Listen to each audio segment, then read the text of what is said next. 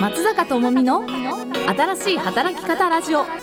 スポンサーバイいつか徳島。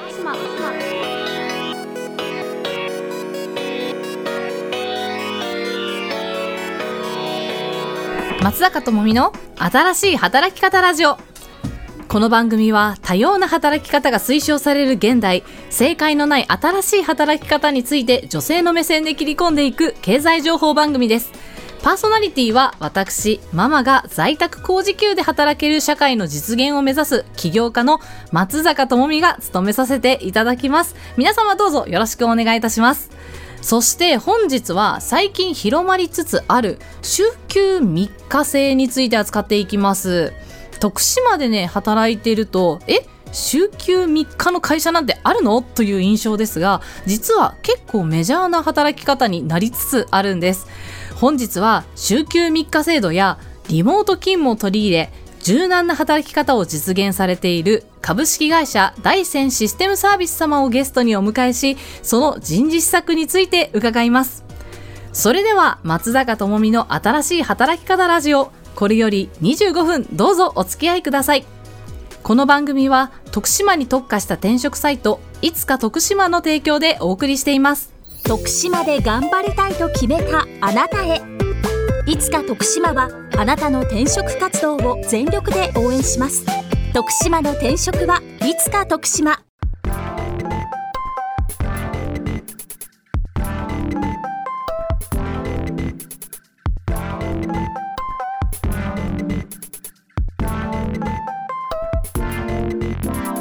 松坂智美の新しい働き方ラジオスポンサー by いつか徳島。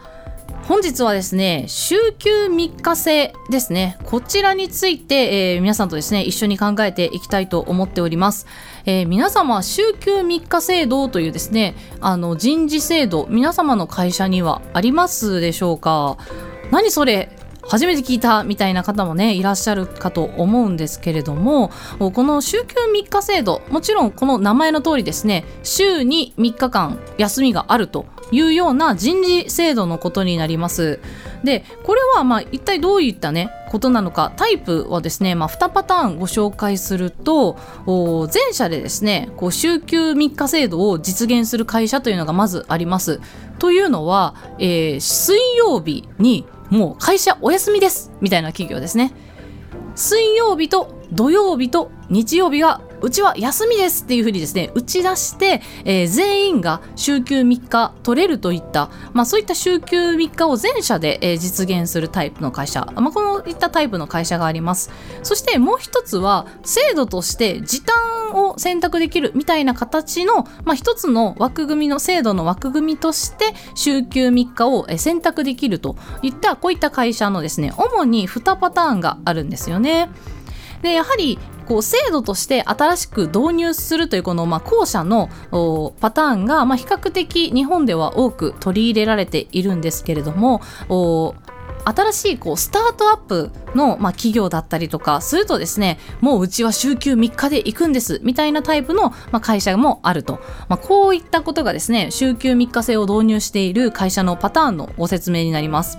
じゃあどれくらいの企業がこの週休3日制をね導入しているのかと言いますと2022年の厚生労働省の調査では、えー、週休3日あ以上ですねを導入している企業が8.6%であるということなんですよね。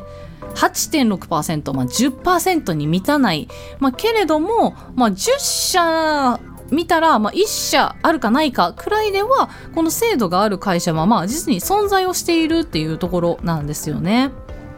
でこの6あの実は23年の6月実施のですね子ども未来戦略会議というあの政府の取り組みの中で、えー、岸田政権もですねこの週休3日制をより広めていきましょうということで後押ししているっていうようなところもありますやはり働き方改革の中ではあ比較的この週休3日制の導入っていうのはかなり注目を集めていて政府も応援してくれる制度ということなんですよね。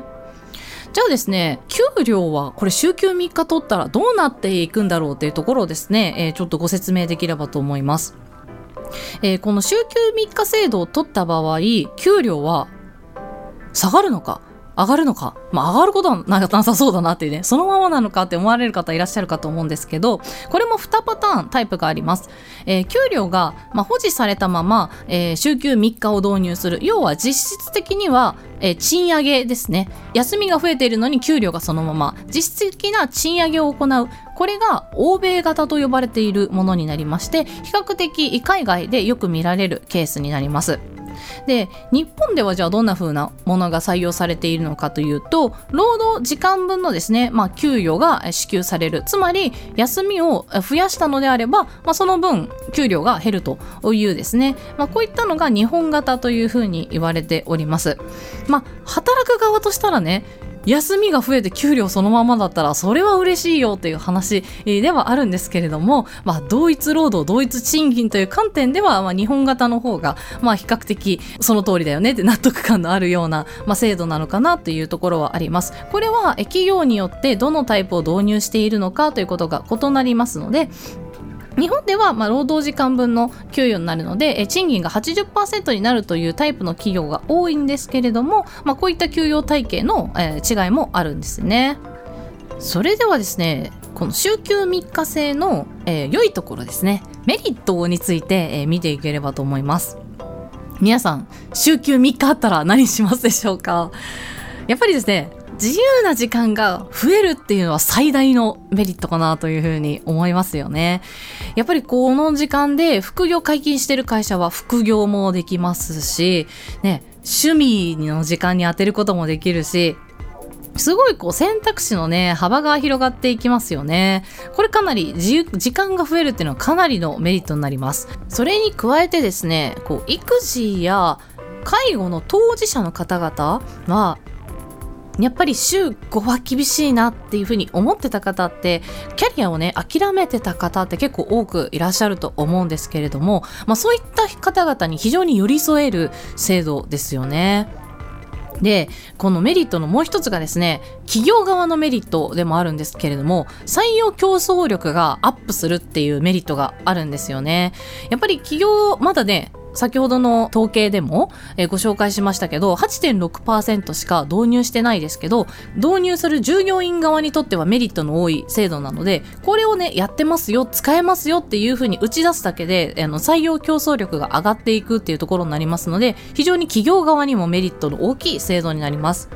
では逆に週休3日制のデメリットって何でしょうか？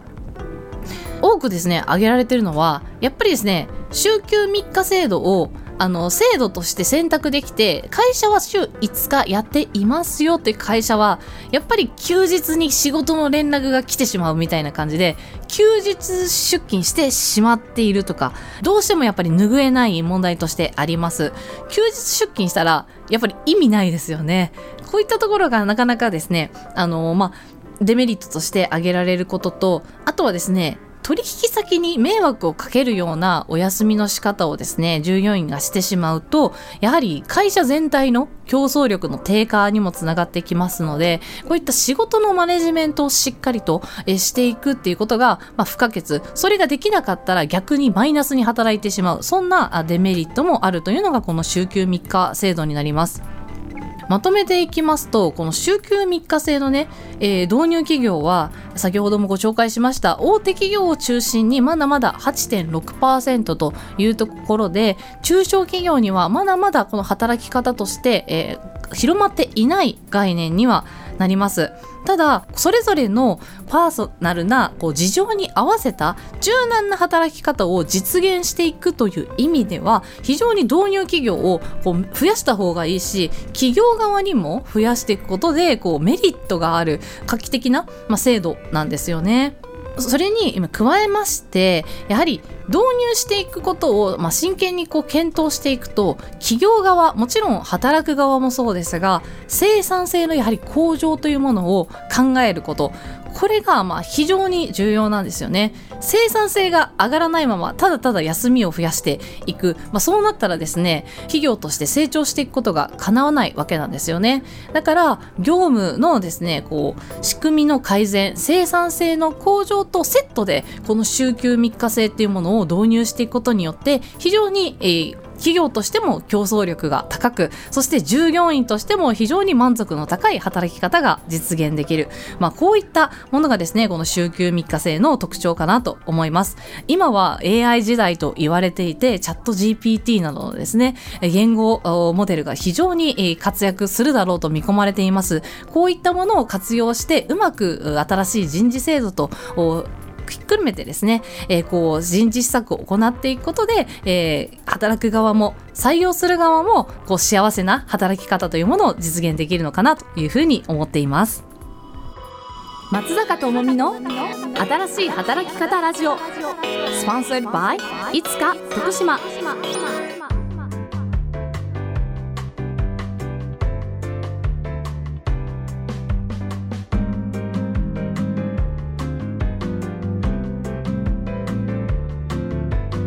正解のない新しい働き方を考える新しい働き方ラジオ。次のコーナーでは多様な会社のシステム開発業務代行を行う株式会社大山システムサービスの取締役システムソリューション本部長の秋山啓二さんにゲストにお越しいただきました。本日はよろしくお願いいたします。よろしくお願いいたします。はいあの今回新しい人事施策により採用競争力を高めていらっしゃる企業様としてお越しいただきました。簡単に御社のご紹介をお願いできますか？はい、えー、大山システムサービスは IT の活用に特化した業務代行サービスを提供しております。主に保険会社やクレジットカード会社製薬会社など高度な技術と個人情報機密情報を取り扱う国内大手企業様をお客様として重要な書類の発送代行や顧客管理を代行しております。徳島 R&D センターでは業務システムの設計と開発を中心に行い業務代行サービス以外にも製薬会社様流通会社様製造業者様のシステム環境構築を請け負っております。はいそうなんですね。あの徳島を拠点にということはあの本社は別にあるんでしょうか？はい本社は大阪にございます、うん、徳島緊急開発拠点としてプログラムの開発や、うん。えー、サービスの設計構築に特化しているため IT の上流工程を含めた高度な技術を持つエンジニアが探求心を持って日夜開発に、えー、集中できる環境は持っております。そうなんですね。あのやっぱ従業員がこう働きやすいこう環境を作るためにさまざ、まな、ね、あの制度を用意されているというふうにお聞きしているんですけれどもどのような制度を取り入れていらっしゃいますか？はいえー、週休3日制度の導入を図っておりましてそれに伴う副業も OK ですしあとさらにはリモート勤務というところも OK にしております。ああそうなんですね、はい、素晴らしいですね、はい、やっぱこういったこう新しい人事制度をこう導入していくっていろいろあったと思うんですけどきっかけは何だったんですか、はい、はいある優秀な技術者の方が通院とか、うんうん、あと身体的なこう休養が取りきれないというところで、はい、平日の固定休暇日を設定するということが今回のきっかけでした。はい、その方はやはり知的労働をいただく上ではすごく集中して成果を出していただけるんですけれども、そこを発揮するためにはというところで、1週間の中で4日間働いていただけることであれば十分な成果が出せるというふうに考えました。はい結果的に本業に支障がなければ副業が OK ということになりますし、うん、あとリモート勤務も当然 OK ということになります。はいそうなんですね、まあ、平日にこう追加で1日休めるだけでこう、ぐっとね働きやすくなりますよね。はい、こう週休3日制はこう誰でも利用できる制度なんですか？はいえー、そこはやはり会社の中で本人と上,、上長の方の協議が必要になりますし、あと業務に支障が出ないかというところを、えー、確認させていただいて、うん、会社として承認されれば利用することができます。うそうなんですね素晴らしいですね。えこういうこう制度があるだけで、ね、まだこう自分がその制度を使う立場でなくても働く上でのこう不安今後何かあったらどうしようっていうこう不安がやっぱ解消されると思いますよね。はい、えー、御社がさまざまな新しい制度を取り入れる理由はどのようなところにあるんですか？はい。やっぱり最も大きな理由としましては優秀な技術者の採用というところに門戸を広げるというのが最大の目的でございます。うん、そこでやはり優秀な技術者でありながら持病を持たれていたりとか、あと通院が必要であったり出産や育児あとさらにごご親族の介護など、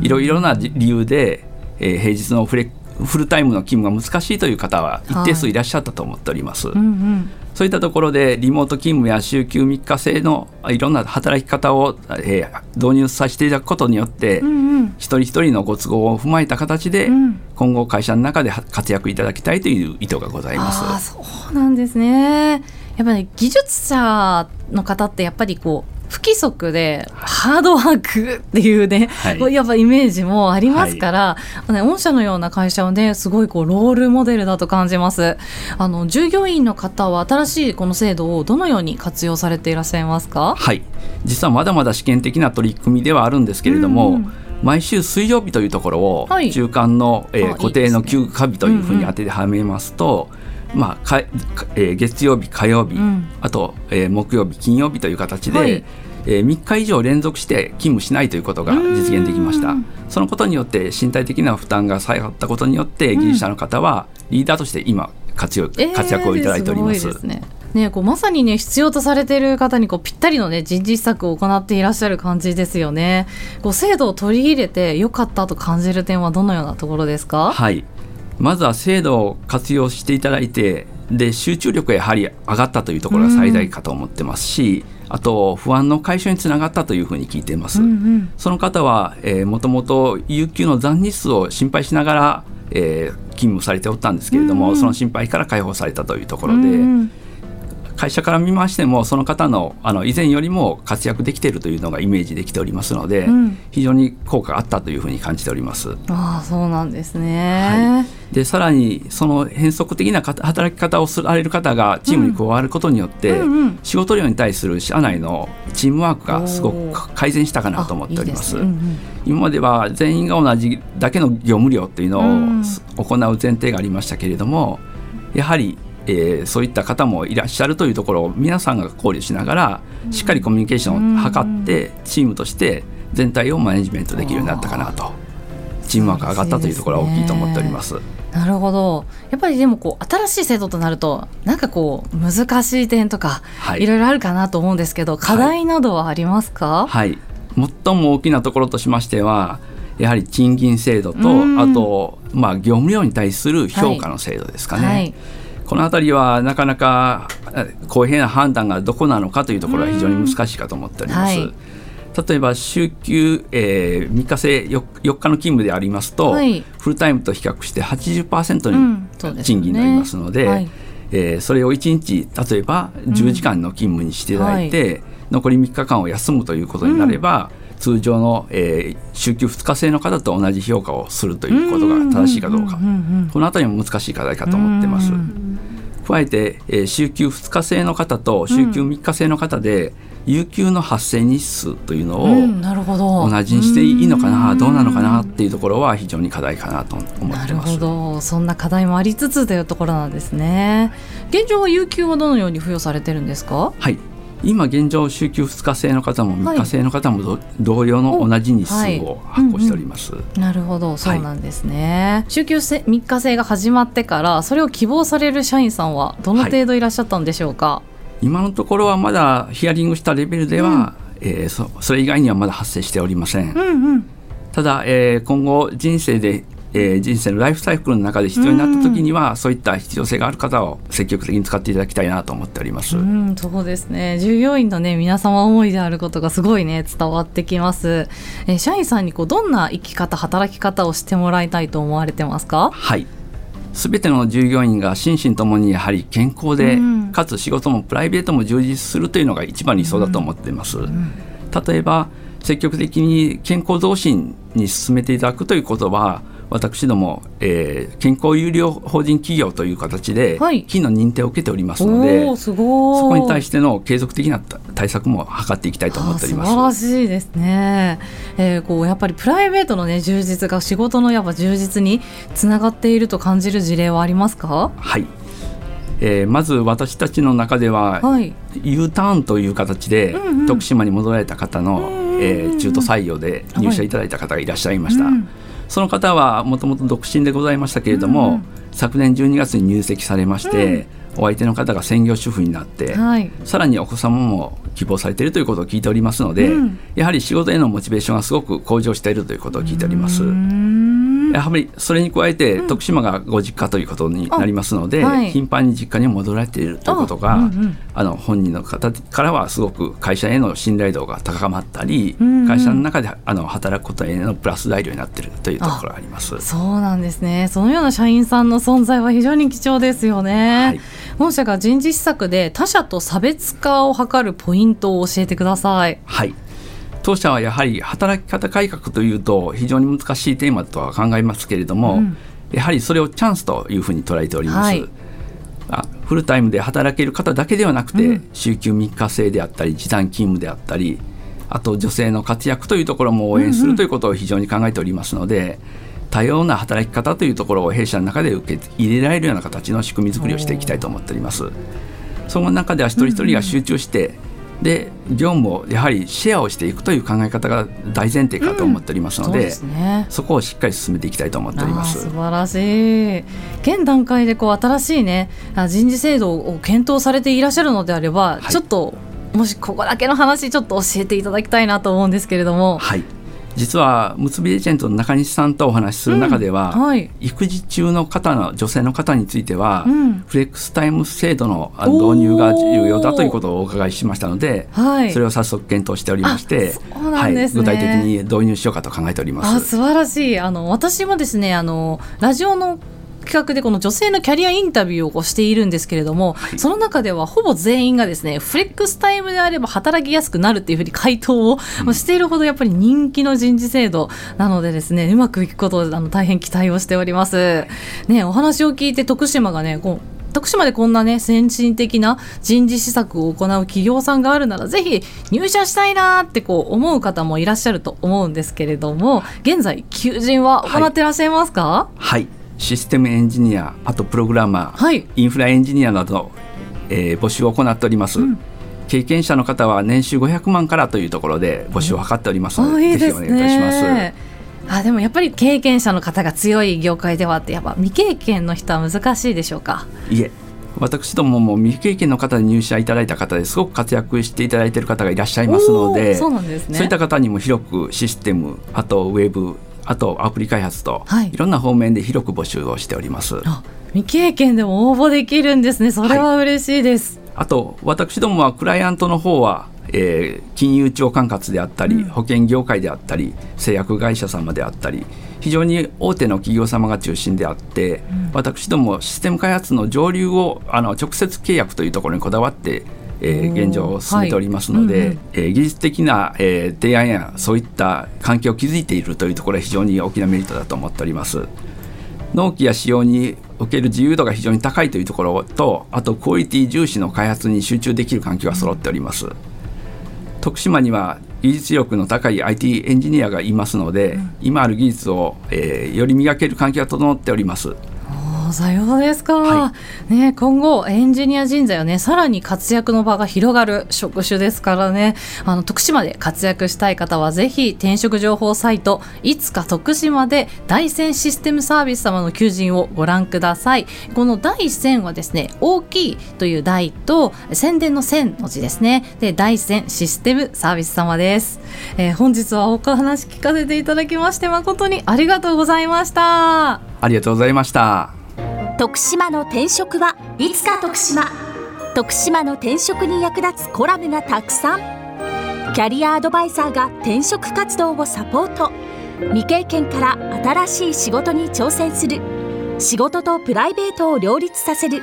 キャリアを生かした転職をする。いつか徳島はあなたの希望を叶える。転職活動を応援します。